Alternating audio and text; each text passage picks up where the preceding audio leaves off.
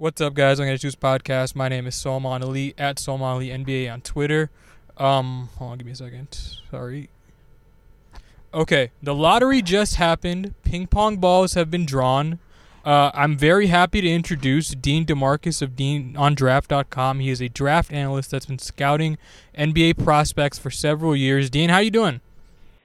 I'm doing good. Thanks for having me. We have to spend the first part of this discussion on the lottery, which just happened last night. It is by far one of the dumber and most consequential events on the NBA calendar.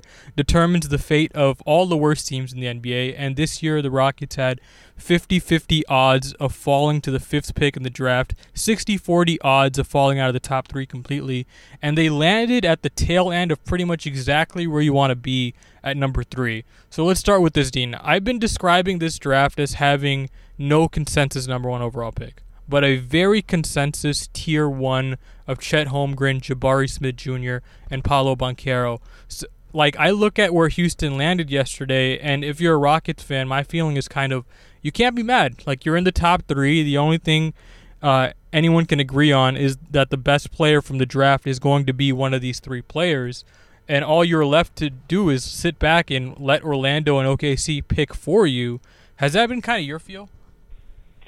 Yeah, I completely agree with that. I think you're looking at three guys who are, maybe low tier to average number one picks in an average year.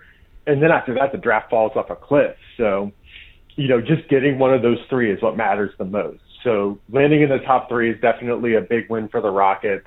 Any of those guys is going to be a really exciting pickup to add to their core. So I think it's definitely a good night for Houston because, and Orlando and Oklahoma City could make bad picks too, and they could end up getting the best player out of the three because I think any of those guys, three guys, could be the best player in the draft, and any of them could be the weakest of at least that group of three. Yeah, I agree. And I generally feel like there's a swift drop off after number three. And it seemed like for a while, there was a consensus number one at the beginning of the year, which was Chet Holmgren. Then it became Paolo. Then it became Jabari. And then Paolo kind of faded away from the conversation, at least nationally. Then at the end, at the tournament level, he made a swift run back into that top tier. And now all we can agree on is it's going to be one of these three guys. It's going to be one of these three guys, and we just kind of have to figure out who it's going to be.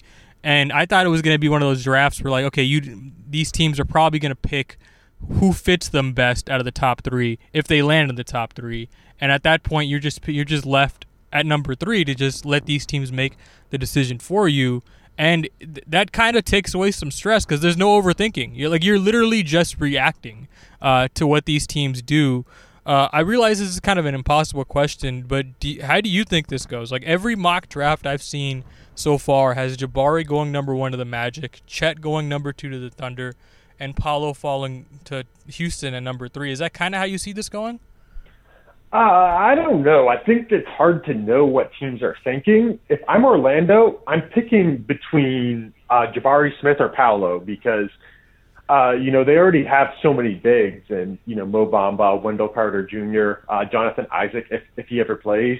And, Chet is going to be better than those guys a significant amount of the time. But, they only have one wing in Franz Wagner. And, you can't have too many wings in the NBA. So if I'm them, I'm picking between Paolo and Jabari Smith. And I'm probably leaning towards Paolo because, they don't really have a number one creator, and I think Paolo can be that number one creator guy, whereas Jabari has a more reliable 3-and-D skill set with some creation upside. So I would pick between those two for that pick, and then number two, I could see.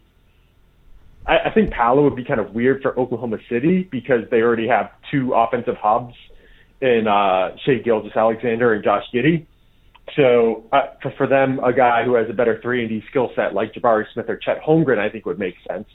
And then the Rockets, anybody makes sense. I think Chet Holmgren and Sengun would be an awesome pairing.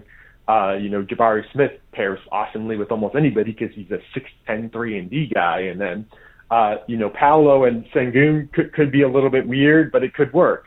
So I think, and obviously Houston's just going to take whoever's available at the three, and they're going to be really happy with it. Yeah, I agree. Like that's exactly how I added rank. I had for Houston specifically. I thought Chet was the guy. I thought Jabari was somebody I would take if I were the number 2 pick, and then Paolo. I mean, in this position, if Paolo falls to them, you have to take it and just figure it out later. And that's kind of my vision for them. If it ends up shaking how everybody else sees it, again, the consensus right now, obviously mock drafts change all the time. Right now, I've checked 4 mock drafts. It's Jabari number 1, Chet number 2, Paolo number 3. So it seems like, most people seem to believe that Paolo will fall to Houston at number 3. I actually went back and I looked at your big board. You had Paolo number 1, Jabari number 2, Chet number 3, Shaedon Sharpe number 4, Jalen Duren number 5, and interestingly enough, Jaden Ivey falls out of the top 5 completely at number 6. So let's start with this. As I said earlier, different people have different number 1s, but the Paolo crowd seems to be like the vocal minority, and I think he and Chet caused by far the most disagreement on Twitter. At least that's what I've seen. And Jabari, interestingly enough, seems to be like a compromise candidate. Why do you personally have Paolo number 1? And if he falls to Houston at number 3, what should they look forward to? What kind of prospect are they getting in Paolo if that's the guy? Yeah, I mean, Paolo just has a crazy intersection of height and creation ability because he's 6'10", and he can create off the dribble, and he can score from the levels. He can make open threes. He can get to the line. He can make free throws. He can get to the paint. He can finish in the paint. And he's an awesome passer for 6'10". And on average, height and passing is a pretty great intersection because it means that you can create well for your size and – it's a sign of good basketball intelligence, which means you can learn to play defense. So there are a lot of questions about Paolo's defense. Like, does he have the foot speed to switch on the perimeter? There's some questions if his effort was always top level at Duke. So his defense is kind of a mixed bag, but because he has that size and basketball intelligence, he still is athletic enough and moves decently enough, it's easy to see him becoming a good NBA defender down the road. It's hard to compare him to anybody because he's such a unique prospect. A lot of the guys I wanted to compare him to, that maybe the more favorable comparisons are guys like Jason Tatum or Grant Hill or Carmelo Anthony, but he's not really exactly like any of those guys. But I think you're looking for somebody who makes that similar type of impact and is just a little bit bigger.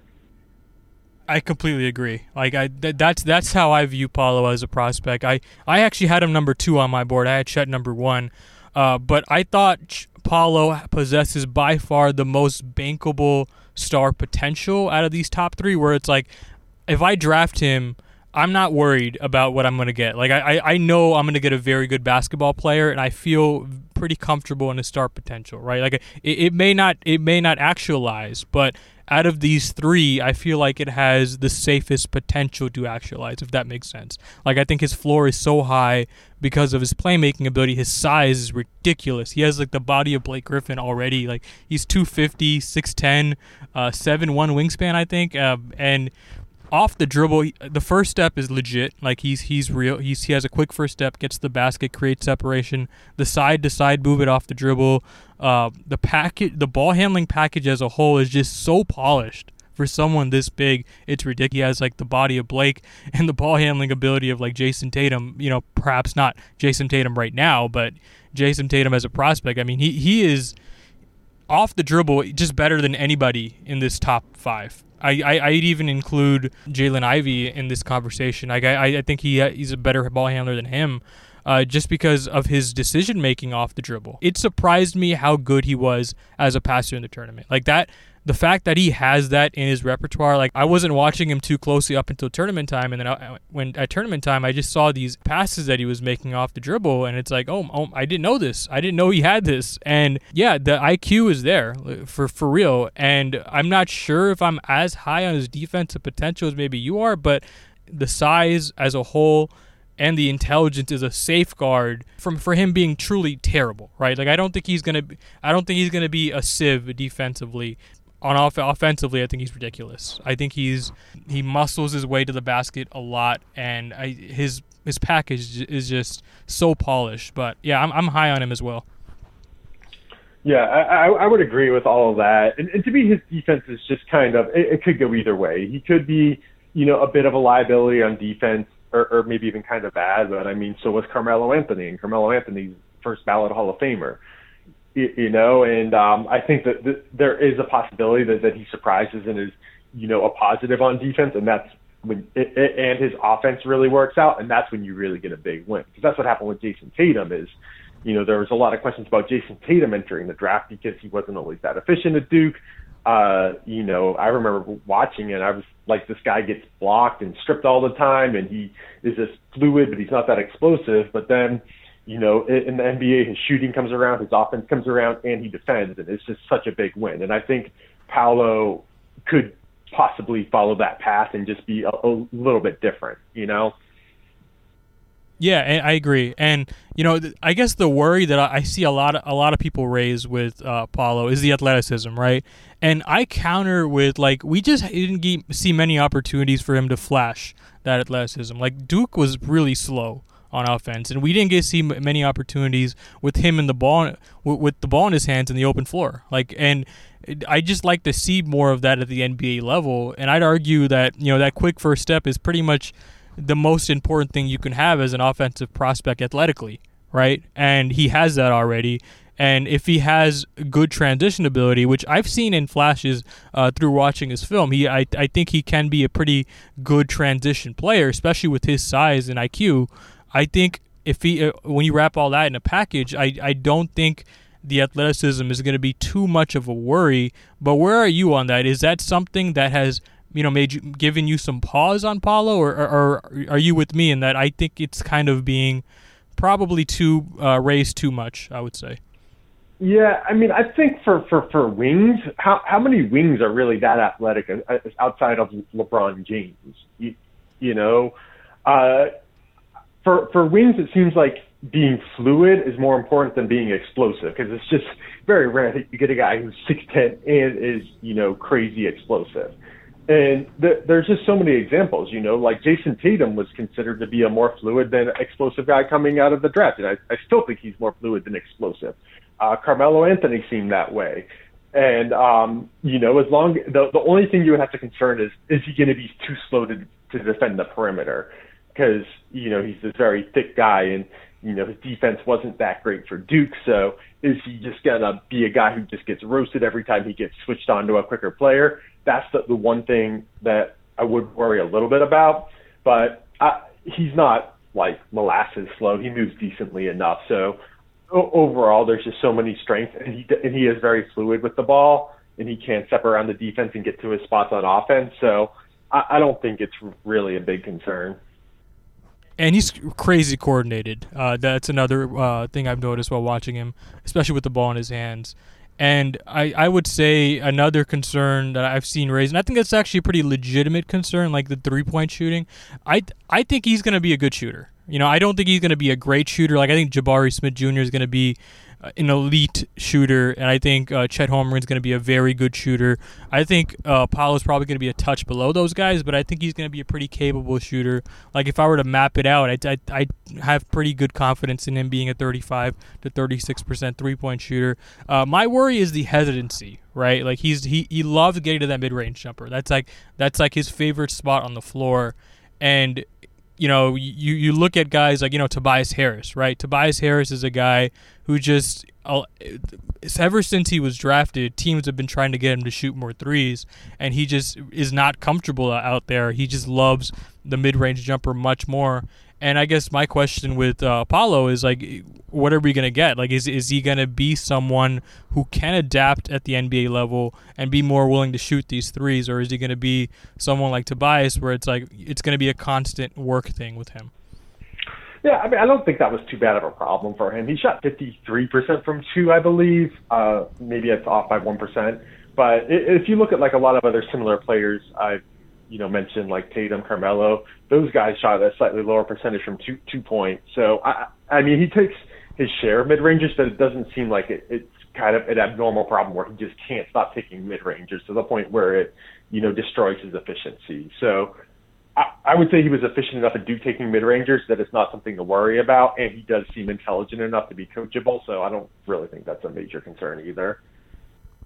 Yeah, and I think the stroke looks good. Like I think it, you know, it's not a finished product yet. I think it's going to be something that he's going to have to work on and perfect. But I think it looks good. I think it's a good basis point to start with, and I think you know, I have confidence in him being a decent 3-point shooter. I just think, you know, getting him to shoot a high volume is definitely something that I think will be kind of a tug of war with him in the NBA. I think, you know, we've seen this a lot with players, but I think he is someone who, you know, maybe gets too comfortable in one area. But I don't think, as you said, like the mid-range jumper is a problem with him. I think it's actually a weapon that he can actualize, especially when you're talking about the top end of the draft. You have to picture these guys in high leverage playoff situations, and we've seen, you know, year in and year out that the mid-range jumper, because teams try and take away the three-pointer, becomes an incredible weapon to have.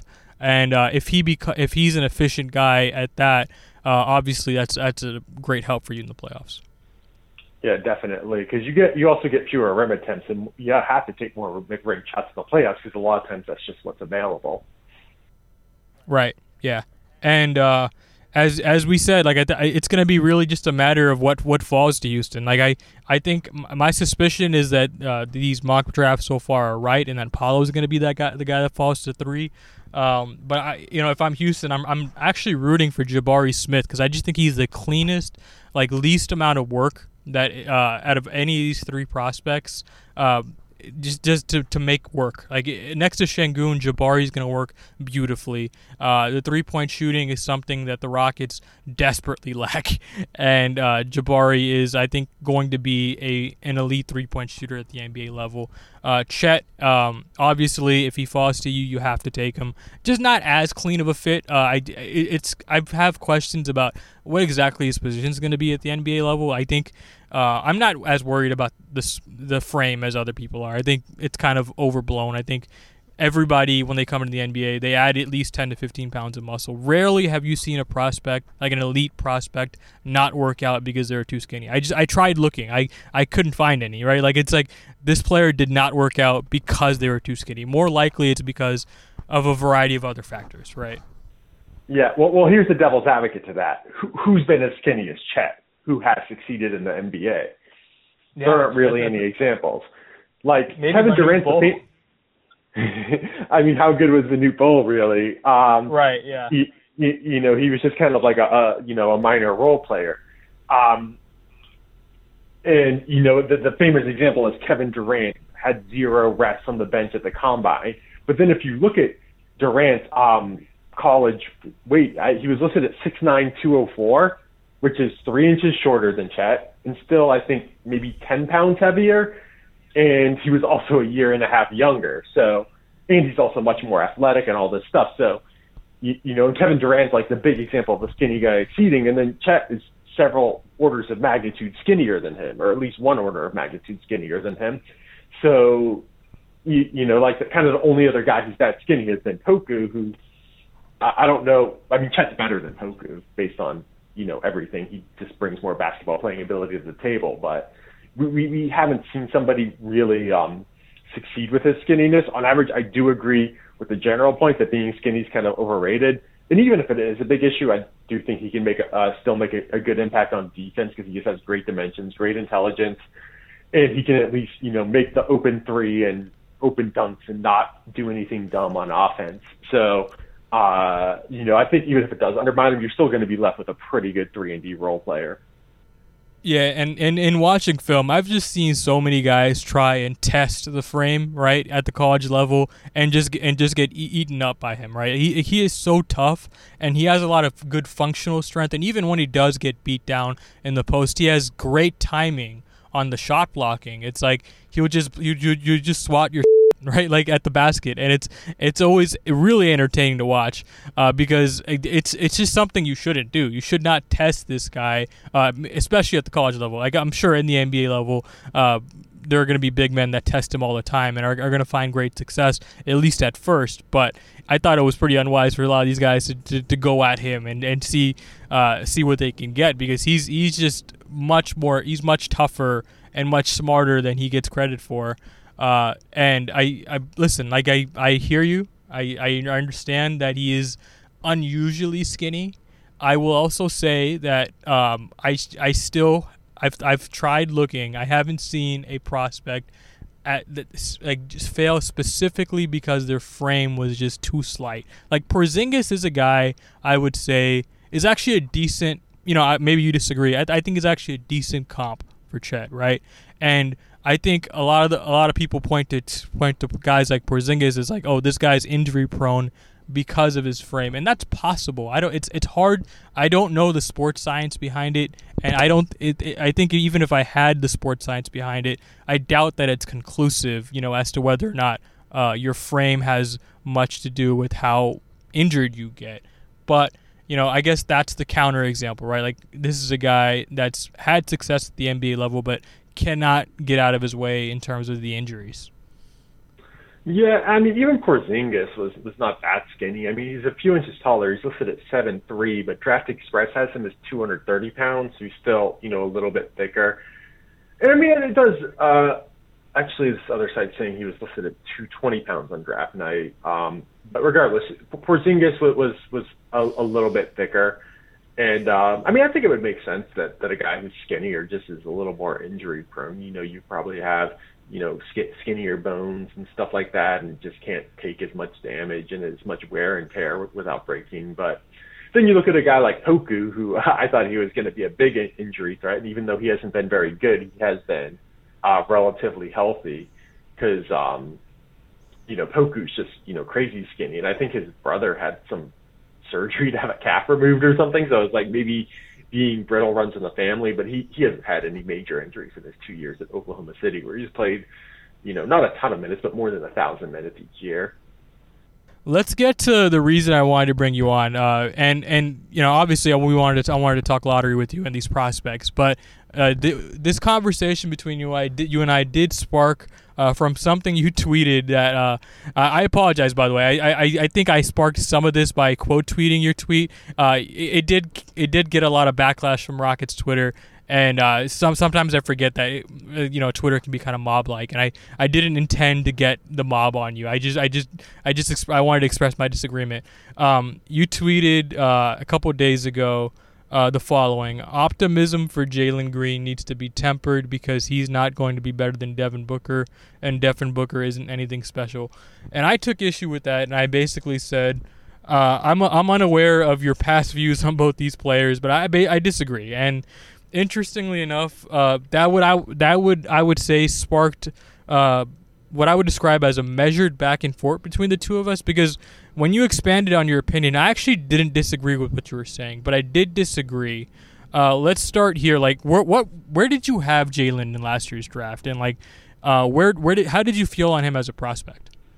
I had him 8th on my board last year, wow. Just because basically I thought there were 8 really good. I thought there were 8 really good prospects last year, and I thought out of all of them, he was the weakest, and it was just because of the mold. It's not because he can't play. Like, obviously, he's incredible with the ball. He's super explosive. He's fluid. He shoots a nice ball. There's a lot to like about him, and there's a lot of potential. But, I just thought last year's draft was stacked. There were just so many good players. So taking like guys like Evan Mobley or Scotty Barnes or Franz Wagner, I actually had Sengun over him, too. I was really high on Sengun. Because those guys, you're just capable of winning bigger with those guys, with these, these 6'8" wings who are, big and strong and long and can do all sorts of different things. So that's where I had Green. Yeah, so I actually had him 4th, and I thought I was lower than the consensus on Green, but you're actually lower than I was. So the way I had my big board was Cade Cunningham at number 1, Evan Mobley at number 2, Jalen Suggs at number 3, and I actually had at that point I had Jalen Green, and then I think I had Scotty Barnes, and then I'm forgetting the name, Jonathan Kuminga right after that. So, and then I had Sengun at 7. So that was kind of how my big board shaped up, and I had similar qualms about Jalen Green, right? Which is like, basically, like, I know what Jalen Green's gonna become, right? Like, it's pretty clear. It's not hard to picture, right? He's gonna become this super springy, electric shooting guard scoring prospect that's gonna average 20 to 25 points a game on very good efficiency at the NBA level. Gonna be kind of someone you're gonna have to worry about defensively because he has not shown much there on that end, and I think that's kind of worn out to be true. Like, he is going to be someone that averages 20 to 25 points at the NBA level on good efficiency, electric guard, obviously, going to be a problem on defense. And the reason I, you know, like, you hear that description and it's like, well, why wouldn't you take that kind of player at the top of the draft? And for me, my qualm was like, well, these kinds of players are really tough to build around. You have to build a very specific team around this kind of shooting guard prospect, right? You have to account for what that player isn't defensively, right? You have to find other playmakers, because I didn't think Jalen Green was someone that would amount to be a great playmaker in the NBA. And you have to kind of form a team around him, account for what he isn't, but also take into account what he is, which is, you know, he's a very good prospect. Is that kind of why you were lower on him? Like, you just didn't see him being a high, or you just don't see him, excuse me, you just don't see him becoming this high impact player because you have to account for what he isn't? Yeah, and that's kind of where the Devin Booker comparisons come in, is if you look throughout NBA history and you look at all the best shooting guards, you have guys like Michael Jordan, Kobe Bryant, Vince Carter. Well, all those guys were approximately 6'6" with a 6'11" wingspan. They are all, you know, very strong and athletic, and, you know, just very great, well-rounded basketball players. And it seems like when you go lower than that kind of size, just a little bit lower, it's hard to find guys who are really, really, really great players, like superstars who were not elite passers. Like, you know, even the other shooting guards who are on the all-time list, like James Harden and Dwayne Wade, they're like 6'4", 6'5". Well, they're elite passers. They can legitimately run an offense. And also Dwayne Wade's like the best shot-blocking shooting guard of all time. So they both had crazy wingspans too. So when you kind of take away the elite passing and you're, you know, under your 6'4", 6'5", with, you know, not the best wingspan, not the strongest frame, then you're not left with that many guys who is like, oh, any team wants that guy, or any team wants to build around those guys. I mean, they're all-stars like Zach LaVine, Devin Booker, Bradley Beal, but how often do those guys get put on a winning team? Well, we saw Devin Booker get built around perfectly, where he had, you know, Chris Paul next to him to help run the offense. He had a bunch of quality wings. He has a good big in DeAndre Ayton. It seemed like the perfect storm for everything, and then they just have been disappointments in the playoffs. I mean, I know last year they went to the finals, but also they had everybody they faced was destroyed by injuries until they faced the Bucks and lost. And this year they lost in round 2 to Dallas. And, you know, Devin Booker's statistics took a little hit in the playoffs.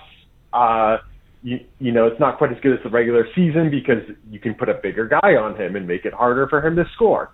You know, same thing with Zach LaVine. This year the Bulls finally make the playoffs, and he's only the number 2 guy on a team that just gets absolutely destroyed in round 1.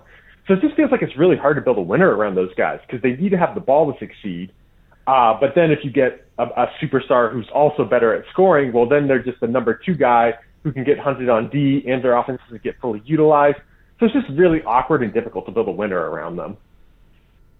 Yeah, what I would say is I think the athleticism is a great equalizer, right? Like, he is a freakish athlete, and I think the fact that he is also a very good shooter off the dribble kind of helps make up for what he isn't, you know, size-wise. I totally agree. The size for me was a concern. Like, he had a very average wingspan. He had like a, you know, decent height, but like it's one of those things where it's like you have the body of like Zach LaVine or Devin, as you said, Devin Booker, and like those guys ended up being very good NBA players. But again, you have building a winner around those kinds of players is particularly tricky because you have to find a very good rim protector. You have to find an awesome point of attack defender. You have to find good playmaking, or you have to hope that guy develops into being a good playmaker.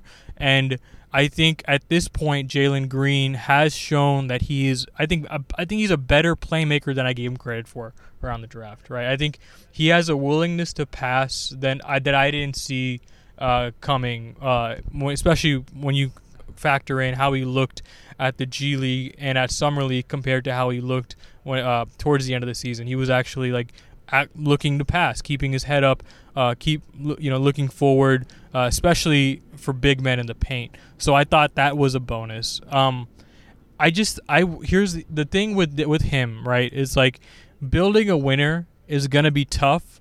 At the same time, you look at what the Suns managed to do, and it's hard not to see a blueprint there, right? Like, yes, it's a difficult blueprint to follow. You have to have pretty much everything go right.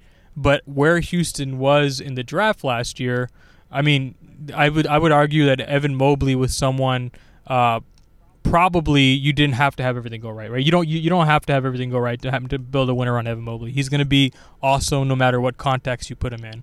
But other than Mobley, it's very difficult to find someone where it's like, in last year's draft, where it was like, okay, they don't need a perfect contest to succeed. Does that make sense? Yeah, that makes sense. But I mean, my guy last draft, who I was kind of looking at the flashpoint, that the kind of counterexample that it's really easy to build a winner around, is Franz Wagner. That, you know, even though you might not even be building around him, because he's probably not going to be that number one guy that you give the ball.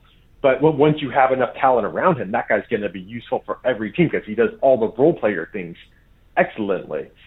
And, you know, with a guy like Devin Booker, for instance, yeah, the Suns laid out a blueprint, but also I would say that Chris Paul was the best player on that team, and Devin Booker was the number two guy on that team, and even as the number two guy with, you know, a very good young big in DeAndre Ayton, a great 3-and-D wing in Mikhail Bridges, a decent 3-and-D wing in Jay Crowder. It's still, they were just a buck short, even with great injury like last year, a buck short. This year, perfect regular season, they're a buck short. They don't even make the conference final. So it's like a team, you can, if everything goes right, you can build a team that's in the mix, that is, you know, maybe a fringe contender or maybe a low-end actual contender, but you're not going to really break the NBA with a guy like Jalen Green, which maybe isn't like the biggest criticism, because you know, it's still like, well, yeah, there's like seven of those guys. Well, I mean, not necessarily like talking about superstars, but I'm thinking about guys like, you know, Draymond Green breaks the NBA, right? Because you put him next to Steph Curry, and the Warriors are just unbeatable, right? You put Jalen Green next to Steph Curry, you just have another small guy who just doesn't have the ball as much, because Steph Curry's better with the ball. Well, here's a counter argument. Like, isn't the fact that you have to put Draymond next to Steph Curry a weakness in itself? Like, you have to put him next to the greatest shooter of all time, right? And I'm not saying Draymond wouldn't find team success without Steph Curry. It's certainly not what I'm saying. He's a generational defensive player, but you do kind of, when you're trying to build a winner, you do have to account for what he isn't, which is he is not a good three-point shooter, so teams are going to sell out at him every single time, right? And he is not someone that can lead in the lead offense, even though he is a very capable passer, right? He is someone you have to account for. You know, he's not a good shot creator. He's not someone that you have to find complementary pieces to make it work with him. And that's not too dissimilar to what we're describing here in Jalen Green. Or do you view that differently? Well, the way I would put it is, you're going to need some superstar to win a championship regardless, right? Yeah. And I don't think Jalen Green is going to be that guy. I don't think Devin Booker, Zach LaVine, Bradley Beal, none of those guys are going to be the superstar on a championship team on average. I agree. Unless they're surrounded by a lot of like Draymonds who are just crazy underrated. It's just like the perfect, like if you have like Draymond Green and Franz Wagner and Mikhail Bridges, and it's just like the perfect like role players around them. So you need one of those regardless. So I just think you're better off investing in a guy like Draymond Green or Franz Wagner, the guy who's going to be the perfect support player for when you get that star, instead of the guy who's, you know, like Jalen Green, he's going to help you get out of the playoffs, make it to the, you know, get above 500, you know, maybe win a playoff series or two at some point. But you're saying if he's your best guy, that this is the scenario you're describing. Okay. Yeah, yeah. Okay. He's not great at being your best guy, and he's not great at complimenting the other number one guys. You know, if you put him next to Luka Doncic, well, you still want Luka to have the ball, but then he's going to be defensive. But then he can be hunted on the other end, so you're not getting that much value out of him. You put him next to Steph Curry, you still want Steph to have the ball, but Jalen Green's still going to get hunted on the other end. So it's just kind of this kind of tricky thing that once you get to when you're talking about building an elite team, it's just hard to find a good fit unless it's, I don't know, like a situation like Iverson on Philly, where he's just surrounded by all just awesome defensive role players, and he really gets to just, you know, always have the ball, and it's just built around him perfectly, which is just very, very rare. Yeah, so this is kind of what I suspected would happen when I asked you to come on the show, which is, like, I don't disagree with you actually that much. Like, I don't think Jalen Green could be the best player on a championship team. I'm not completely out of hand dismissing that potential, but I think that potential is very small, right? And, like, it requires a crap ton of, like, perfect team building, right? Like, everything going right for that guy to be the best player on a championship team. But I think that player can still be, like, the second guy on a championship team. And I think, you know, those guys, you know, they may not be your superstar caliber talents, right? But they can still be very highly sought after guys, right? And guys who still make max money, guys who still, you know, you need to succeed after you get the superstar talent in-house, you know, to complement and help out, like your Khris Middletons of the world, right? Obviously, Khris Middleton's bigger, better defensively. Not a perfect comparison, but what I'm describing is, like, a player that you need to complement the Giannis, right? And I think if Houston views Jalen Green as, okay, that's the franchise guy, that's who we build everything around, that's the sun for us, then I would disagree with them. But if they say, this is one of our cornerstone talents and we're still in search of the cornerstone talent, like, I would agree with that. Like, if that's their viewpoint, like, yeah, like 100%. He is one of your cornerstone guys and you can go, you're still in search of that, you know, the guy. But in terms of if he's, like, the main guy on a championship team, I just would not rate that team unless he experiences outlier development, right, which is something we have to talk about, right? Like, there's the potential that he bursts his what I would say his player archetype, right? He breaks the mold and is better than that. There's the outside possibility that happens. It's a small possibility, but it is worth being mentioned. But in general, you're still on the hunt for that guy. And I would say if Chris Paul was Chris Paul, like peak Chris Paul, then I would say that Suns team actually beats that Mavericks team pretty fairly, like pretty handedly. Like, it's just, if Chris Paul is your number one guy and he's no longer peak Chris Paul, he can't be the best player on a championship team. Does that make sense? Like, I think the superstar that Devin Booker was paired with was unfortunately good enough to be better than him, but not good enough to be the best player on a championship team. Yeah, I understand what you're saying. And, you know, like you said, you don't have to tweak that much to, you know, or you just trade Jay Crowder for, like, Draymond Green or something. Or not, maybe not Draymond, but just, like, you just make the supporting cast a little bit better and the Suns might get there. I understand what you're saying. But I kind of want to go back to your example of Khris Middleton because, you know, Khris Middleton's made, how many All-Star games has he made? Like, maybe one or two? Like, he hasn't, like, made as many as Devin Booker, and Devin Booker's much younger. But I still think you're better off with Khris Middleton as your number two because that guy, if the guy's not going to have the ball all the time, you kind of just want a guy who can defend, who can make threes. I mean, I know Jalen Green can make threes, but still, Khris Middleton's a good defensive player because of a defensive liability. So, you know, even though common perception might be that, all right, well, you know, these other guys are better than Khris Middleton, it's like, well, once you have the Giannis, I would take the Khris Middleton who can do all the role player things well. And maybe not score a high volume as much, but you don't need him to because you already have the other guy to score the high volume. here's a question. What would we describe as like Paolo Banchero's apex? Like, is Carmelo Anthony like a fair? Like, obviously, it's not perfect, right? Like, he's bigger than Carmelo. I'd say like Carmelo Anthony with better defense. Let's say, because you know that's what you're hoping for. Let's say. Okay, let's say Paolo Banchero hits that apex, right? And he is peak Carmelo Anthony, but better defensively. And the Rockets are able to get very good defenders at point guard, small forward, and center, right? Let's say they build, like, and Jalen Green's still there, obviously.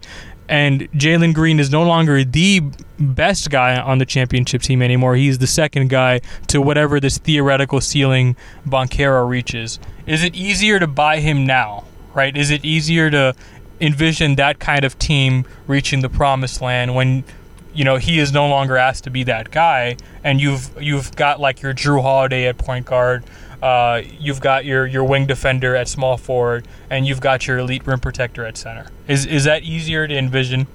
Oh yeah, I could definitely envision that. You know, once you have enough talent around him, you know, because like we said, like the Suns aren't that far. You just kind of push the talent a little bit up. So put enough talent around Jalen Green, with Paolo Banchero being the one guy who becomes a superstar. He's number two. Yeah, that could definitely work. And that could definitely have championship potential. I actually think the Suns, what happened in that Mavs series kind of exposed what I think might have happened had they reached the conference finals or NBA finals, which is I think the Suns, Chris Paul is just, like, I love Chris Paul, one of my favorite players of all time.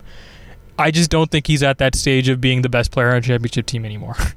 And I think that would have been a flaw that would have been exposed at any point in the playoffs had it not happened in the second round, right? It just happened to happen in the second round, so we have this heavy microscope on it. I don't think like getting a Draymond over like maybe like whatever player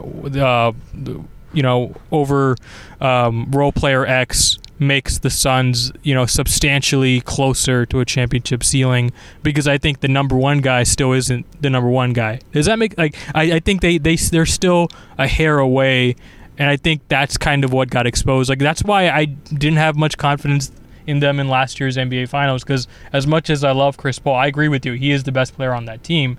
I don't think he was, I don't think he's at that level of, like, best player on championship team. Like, I think I still think there's like 8 or 9 guys that fit that description at most, and that's never going to change in the NBA, right? Like, you get your oddball Detroit Pistons 2003 titles, right? But in general, you need one of these 8 to 9 guys to win a title, and I don't think the Suns had one of those 8 to 9 guys. Yeah, I would agree with that. I mean, Chris Paul, when he's at his best, he's still incredible, but you know, he's never really been. He was playing amazing for the Pelican series in the first 2 games, but then what really seemed to turn the series is that the Mavs just relentlessly hunted him on defense. And you know, he's always been a great defensive player for his size, but you know, he's getting older. He's not as good on defense, and that also wore him down for offense, because you know, he's a 37-year-old man. He can't be defending the pick and roll against bigger guys all game and still, you know, control everything offensively. So you know, that kind of, I think that was really where his age showed, and it just showed that, like, all right, he's not that guy that you can just lean on in the playoffs, because he just didn't have the stamina or the size to, you know, deal with being hunted all the time. Yeah, I hope this podcast gets Rockets fans off your back, because I do think we're kind of in agreement here in that what you're saying is not that unreasonable. You're just saying he's not that guy. He's not the guy to build around. He is one of the guys, and you need to build a very specific, tailored team for him to be part of a championship caliber team. Am I summing it up too broadly, or is that right? That's accurate. The only thing I would add is that it still is a little bit of an awkward fit once you get that guy, and I would maybe try to focus more on guys who won't be a defensive weak link. If the offense can still operate decently enough without them, you know, because you know, if you trade, let's say you get Paolo and he becomes a star, I think you could be better off trading Jalen Green for a Khris Middleton, who maybe is a little bit worse offensively, but gives you that extra defensive versatility. Since you already have the number one offensive guy anyway, you don't need Jalen Green to be scoring 25 points a game. You can just get a guy who scores 20 points a game it has more defensive versatility.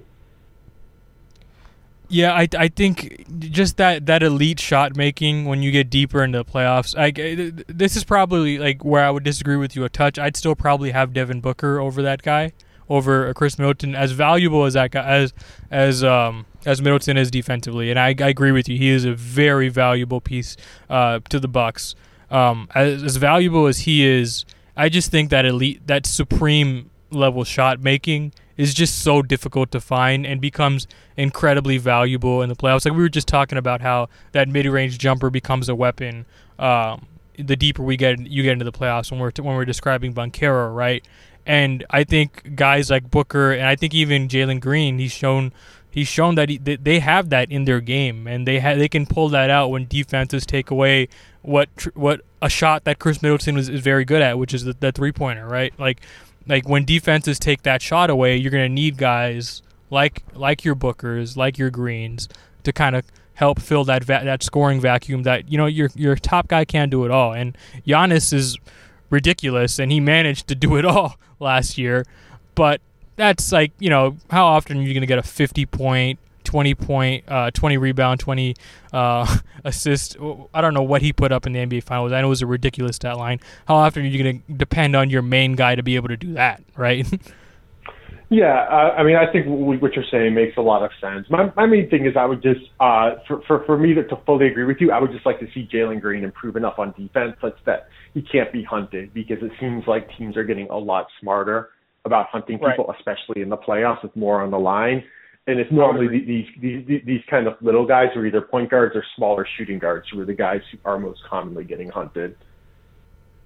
Right. Yeah. Like if he became like Devin Booker is a guy who improved dramatically defensively, right? And he, I'm not sure, was he being hunted in that Mavericks series? Probably not as much as Chris Paul, because I know Chris Paul was getting relentlessly hunted. So. And that was probably, you know, maybe not as much Devin Booker's fault, because I remember seeing something where it was like games 3 through 7 was like the 5 most frequent times Chris Paul's been hunted on defense in his entire career. Yeah, it makes me feel really bad. I love Chris Paul, and just seeing him get flung through the mud like this, like especially Patrick Beverley. Like, I love Patrick Beverley, man. Like what he said yesterday, that was unnecessary, clearly coming from a place of coming from a bitter place. It didn't seem to contain even the slightest bit of objectivity in his comments. But yeah, so Devin Booker managed to get improved defensively to a point where he was not being hunted in the playoffs last year, or you know, it wasn't hunted in the playoffs this year. So if he can get to that point, I don't ever see Green becoming an above-average defender or, you know, very good. I could think that's pretty much out of the equation, size-wise, lateral movement-wise, IQ-wise. I just don't think he's going to ever get there defensively. But if he can get to where Booker was as both a passer and a defensive player, I think he can be your second-best guy on a championship team. I do think it's going to require a lot of careful crafting and smart team building, and it requires you more than anything to go get the guy, right? And keep being in search of that guy, whether that's via trade or via the draft. And you know, maybe that guy gets drafted by the Rockets next month. Who knows? Yeah, you know, hopefully, you know, they're going to get somebody good. So. You know, I think it is, you know, pretty exciting time to be a Rockets fan. You know, Green is, you know, in spite of my criticisms, he is still a good piece who looks like he has pretty good odds of being a future All-Star. Sengun, weird guy, but he has a lot of potential. And, you know, this number 3 pick, unless they take Jaden Ivey or something out of the blue, it's really hard to mess it up. No, it's going to be like, If they take one of these 3 guys, they're going to get a very talented player.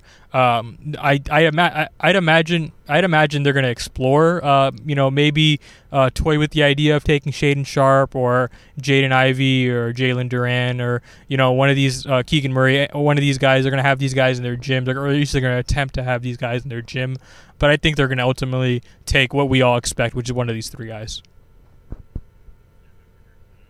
Well, thank you so much for coming on, Dean. Where can we find you on Twitter and read all your work? Yeah, I'm at DeanOnDraft. And, yeah, that's pretty basically it. And, yeah, thanks for having me. It was a good time talking basketball with you. For sure. You can subscribe to the podcast on iTunes, Google Play, Spotify, and Stitcher. Give us 5 stars because that helps other people find the show. And, yeah, guys, good night.